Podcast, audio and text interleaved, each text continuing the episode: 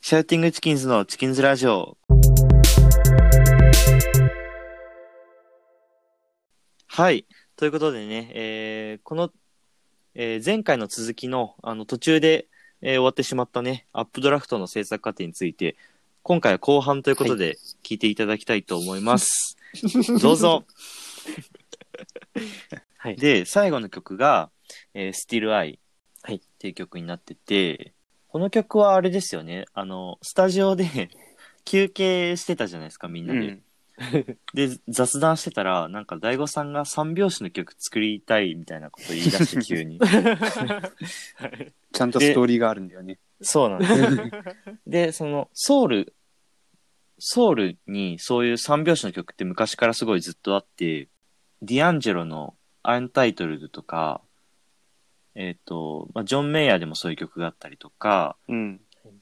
まあ、その70年代のソソウルの頃からもずっとあると思うんだけど、本当にこう、歴史的なソウルとして三拍子の曲ってすごい多いんですよね。うん。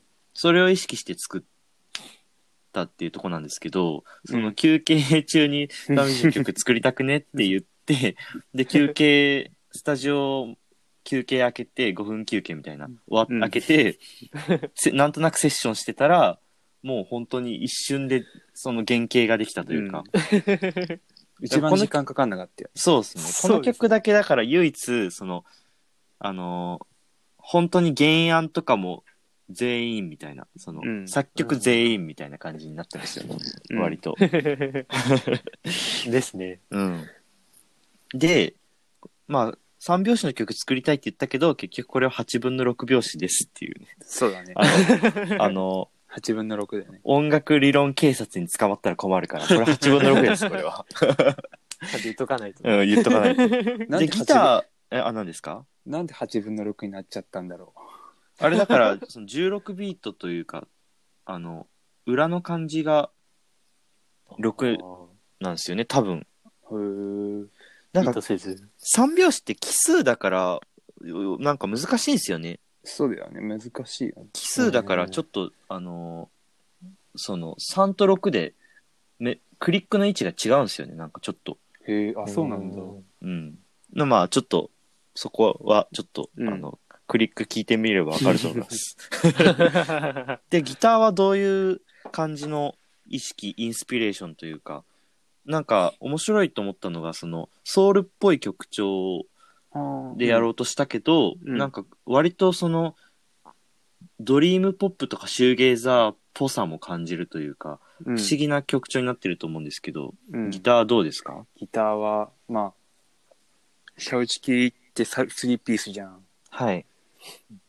その、3ピースだと音がやっぱりペラくなっちゃうから、はい。こうペペラくなんないで、うんなおかつちょっと壮大な感じにうん。したかったから、うん。そのディレイとかリバーブを多用して、うん、音の輪郭ギターの音の輪郭をぼやかして、うんなおかつちょっと綺麗な綺麗めな音でしっとりと聴かせる曲なんだけどはい。そのしっとりからやっぱりそのいきなりいきなりっていうかこう徐々にそう徐々にそのラスサビとかさ盛り上がってきますよね。そうそうそう盛り上げ、うんその高低差とかをちょっと、うんうん。ある曲かっこいいなと思っててうんうん。でちょっとそのまあやっぱりシューゲーザーとかはい。はよ寄せてってるか なおーかなり、本当にスローダイブと か、あの、マイブラとかね、うん、なんか本当に面白いバランスですよね、ね曲として。確かに、全然違うものをなんかこう合わせてきてるというか、うん、に。ベースはどうですかね、はいあの、すごい気持ちいいあの、音のブーブーみたいな、あの伸ばすあとー切るところ、はいまあ俺の口で言ったら全然ダメだけ ど、いえいえあの、いいと思うんだけど、どうそれは。その、まあ、割とその、一昨年ぐらいにコピーした、あの、ビートルズのオーダーリンの、ああれが結構、いい影響を受けてるというか、それでメリハリをつける感じをこの曲でも出そうと思って、うんうん。あえて音を止めたりするしてであとはギターとドラムが徐々にすごい暴れていくというか盛り上がっていくので、うんうん。ベースはでもちゃんともうあの土台に徹しようかなと思ってうんうん。しっかりとベースっていう役割を全うしている曲かなとおーなるほど。思いますなるね。ほどその、はい音源ではどうかわかんないけど、ライブだとさ、そのフレーズとはかいそんなに変えないままさ、音だけすごいでかくなっていくイメージがあるんだけど、あレあコーディングとかの時はどうだったんかなレコーディングも若干音の音量というか音圧みたいなのは指でちょっと変えていくイメージうでん、なるほどね。やってはいますうね。んうんすごいいいよね、それが。あありがとうございます。 で、ドラムに関して言うと、意識したのは、あの、セッションで作ったって言ったじゃないですか。そのセッションの時に意識してたのが、完全にディアンジェロのアンタイトルズ、うん。うんかっこ How Does It Feel っていう曲なんだけど。で、その曲の、あの、グルーヴ感というか、その、16部の感じ、16、その、羽16の感じというか、ヒップホップとか、ネオソウル的なグルーヴをすごい意識してて、うん。うんうんで、そういうドラムになってんだけど、その、大悟さんとかが言ってるように、後半曲が盛り上がっていくとこのうん盛り上がり方とかは、本当にそういう系というよりかは、シューゲーザー、イン、あの、シューゲーザードリームポップとかのうん。盛り上がり方してて、うんで、それもなんかその、さっき言ってたけど、3ピースだからっていうのもあって、多分、その、ファンクとかのソウルとかのすごい10、10人ぐらいバンドメンバーがいるようなライブだと、本当にああいう叩き方しないと思うんだよね。あの、クラッシシュを うんすごい、あの、ガシャガシャ刻んだりとかあんましないと思うんだけど、そういうのしてるのは本当にシューゲーザーだなって思います。ュ。なるほど。あれかもね、意外に、ネオソウルとかファンクとかっては、い意外にシューゲーザーとマッチするのかもね。ああ、意外とまだうん発見してないうん。みんなが。じゃあ俺、俺らの。俺らが先駆者。お、先駆者。やった。いいですね。で、歌に関して言うと、アルバム全体通して、日本、英語の曲、英語の占める割合がすごい多かったから、この曲はすごい日本語多めに作りたいなと思って、で、えー、6す、64から73ぐらいの割合で日本語が多いうん。バランスにつで作ろうと思ってて、で、それが、あの、またね、歌に関して言うと全然違うルーツがあって、その、ソウルって、ソウルフルに歌うあの歌い方とかって英語ならではのもんだと思うんですよ。うん。あの、グルーブというか、その、英語っていう言語が持つ、その、なんか、こう、リズム感みたいなものがすごい重要だと思ってるんですけど、そこをあえて日本語にしたいって思って、うん。で、その理由が、多分、ああいうソウルとかの曲を、その、外国、え、アメリカの人は母国語として聴いてるじゃないですか。うん。で、に、俺ら日本人は英語、外国語として聴いてるんでですけど、うんその母国語として聞いたら多分歌詞の意味とかすごい、何、こう、入ってき方が違うなと思ったんですよ。うん。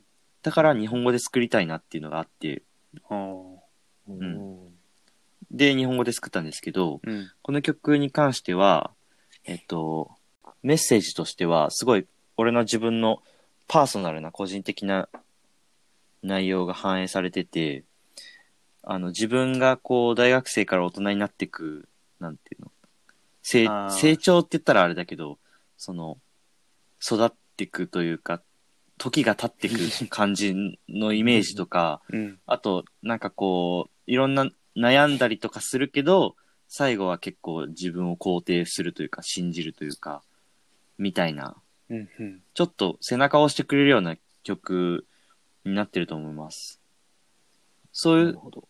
そういうひ、なんかこう、悩んでる人とかに聞いてほしいというよりかは、 その、自分を肯定するために自分が書いた曲というか、自分、そういう、うち、自分のうちの、の秘めてるものというか、うん。そういう感じになってます。なるほどね。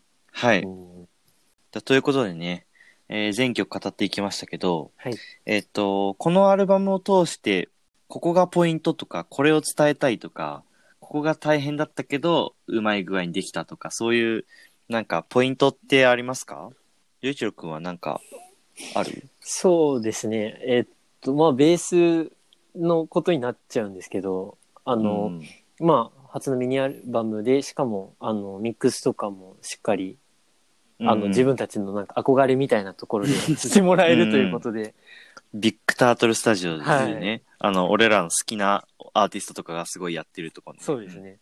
もう、ということで、あの、本当に、ベースの、そのフレーズとかっていうよりかは、本当に音にこだわって、うん、そ、のベースの社式においてのベースの役割みたいなものを自分の中でしっかりイメージして作ったのがこのアルバムなるだほとど。 思うので、そこをしっかりちょっと意識してベースも聴きながら全体を見てもらえるとまたちょっと新たな発見があるんじゃないかなとと 思います。なるほど、はいドラムもさ、はいあの、まあ、要所要所で入れてるけど、結構はい、全基本としては、そのバンドアンサンブルはいとして、なんかその、ポップスとしていいというか、うんみたいなとこもあると思うんだよね。うんうんで、まあ、ギターはさ、なんか曲としてギターソロってさ、割とポップスとか普通のメジャーな音楽でもあるものじゃん。うんはいだからまあ、それはししてるけど、その割と結構バンドアンサンブルみたいな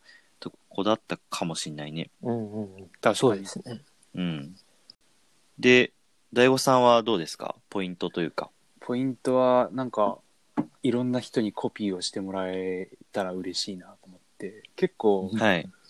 なんていどういうのうことですかそフれレは。フレーズとか、はい。個人的には難しくはないけど、はい。あの、面白いことはやってると思うんで、はい。こう、ちょっと、普通の人だったらこういくとこを、そう自そうそうそう分はあえてこうしてるみたいあえな。みたいなうんはい。とか、あと、音 色、音色とか、はい。リバーブとか、なんか、やっぱり、さっきも言ったけど、3ピースだから、うん。その音を、音になんていうの、厚みというか、持たせるためにリバーブかけるんだけど、その、リバーブのかけ方で、なんか、アンビエントになりすぎないように、その、あなるほど。うんうまい具合に、音付ラけインをそうそうそう。狙ってって。うん。やっおぱコピーしてもらいたいな。ーおーおーそうすれば、大悟さんが何を考えそうてそうたかそうわかるというか。おー何を思ってこれを弾いたのかっていうのが多分ね、感じ取ってもらえると思うから。逆もあるかもしれないですね。そのコピーしたことによって謎が深まるみたいな。 それは聞いてね、たら普通だけど、あ れみたいそれはね、あの、あり得るわ。うな。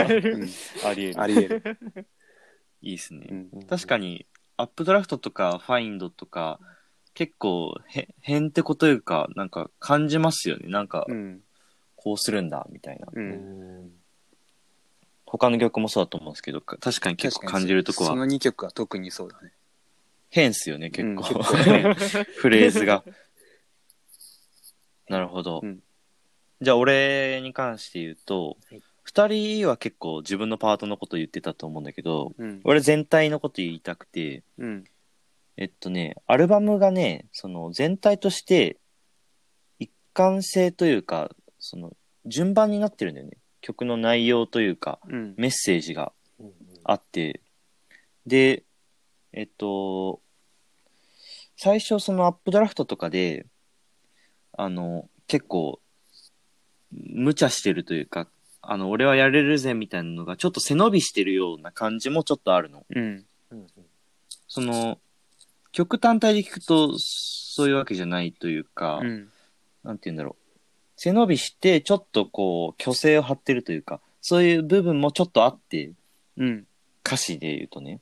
うんうんで、そのアルバムの中盤ね、いろんなこう、他のそれぞれの曲のメッセージがあって、こう、す成長してというか、なんていうかあれだけど、で、最後4曲目だと、5曲目か、Still I だと、なんかその、背伸びせず、なんか自分を受け入れるというか、うん。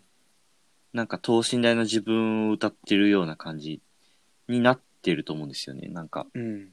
難しいんですけど、結構その、この歌詞、歌詞のモチーフとかがすごい、本当に自分の個人的なパーソナルな内容を歌ってて、うん。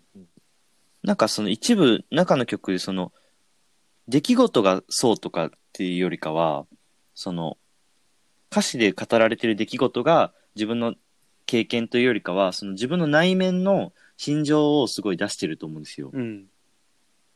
でそれがその一曲を通して、えー始まりから終わりに行くにつれてこうなんか消化されていくというかそういうメッセージがあると思ってます。なるほど。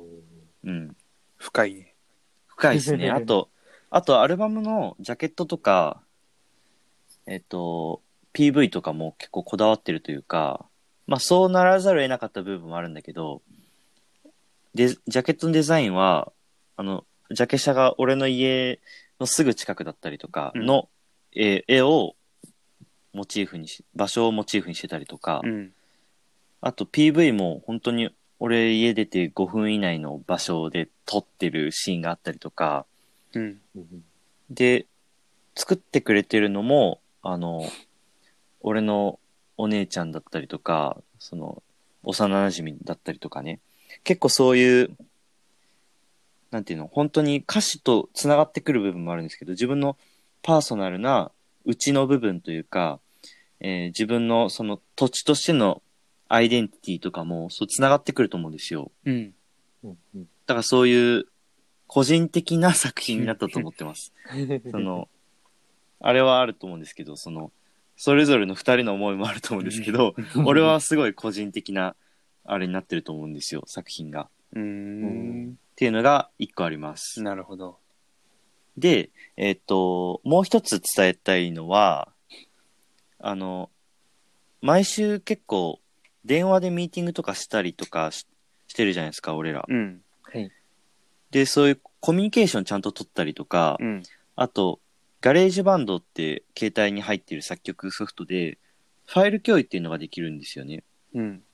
できるね。あの、うん曲のプロジェクトファイルを他の人に共有したりとかっていうのができて、うん。それを使ってそのアレンジかなり結構詰めたりとかうん。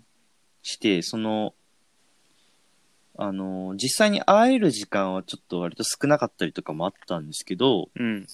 その分、ちょっと工夫してコミュニケーション、意思の疎通というか、こう、全員の方向が一致しているグルーブに進むように頑張ったなっていうのもある、うん。あるじゃないですか。うん。うんうんなんかそういうコミュニケーションみたいなとこもなんかちょっと曲の歌詞の内容ともつながってくるのかなって思ったりもするんですよ。うん。そういうのがあります。なるほいやど。おー深い。深いですね。うんうんで、意外とあれなんですよね。その、コミュニケーション取ったって言いつつも、 この内容の話とかはコミュニケーション全然取ってないじゃないですか。うん。うんちょっとちぐはぐっすね。 曲の音楽的な部分に関してはすごい意思疎通を取りましたよね。 そうだね。はい。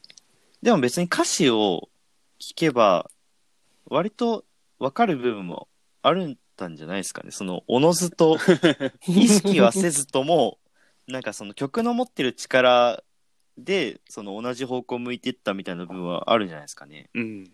かなり、うんうんどうですかそれそこら辺はそうかありもましれすない。そうかかももししれない。れないまあでもその変なことはしないじゃないですかそのうん。 確かそに。のスティールアイがこういうメッセージ持ってるっていうのに対してなんか全然違うなんか独りよがりのプレーとかはしてないと思うんで、うんまあそういう曲の持ってる力をみたいなとこはありますよね多分確かに。あるかも。わかんないるですわかんないですけど。っていう感じでね、え5曲とプラスアルバム全体について語っていきましたけど、いあれですね、本当は20分ぐらいで収めたかったけど、多分40分とか ぐそうですね。らいかなり長くなってしまって、うん。まあいやっぱ、一緒。うん。かなり端折って言ったつもりだったんだけど、すごい、なってしまいましたね。 はい。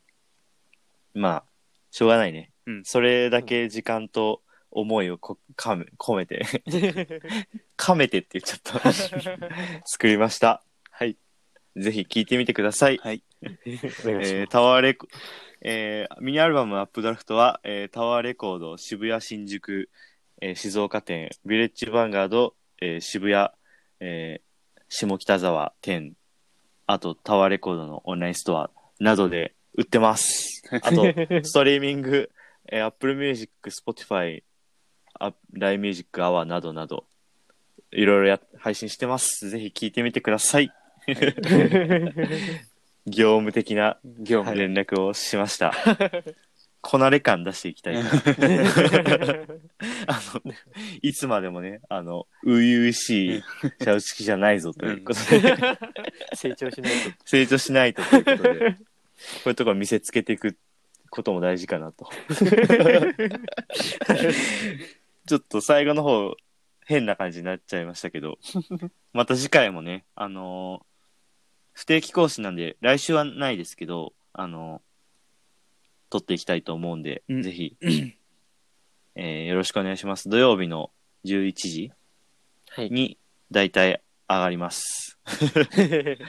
ということで、また次回お会いしましょう。さよなら。さよなさよら。なら。